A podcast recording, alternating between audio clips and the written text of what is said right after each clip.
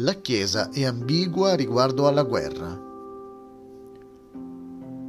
In un discorso pronunciato davanti ai cardinali, vescovi e laici riuniti per l'osservanza della giornata mondiale della pace, il sociologo cattolico romano Gordon Zahn criticò la leadership della Chiesa per quella che ha definito una performance confusa e ambigua sulle questioni relative alla guerra e alla pace.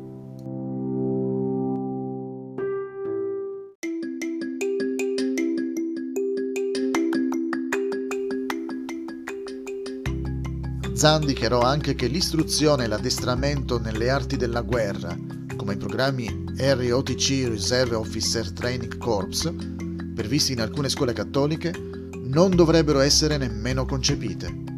Eppure sono presenti, insieme a programmi che insegnano e addestrano sulle tecniche relative all'aborto.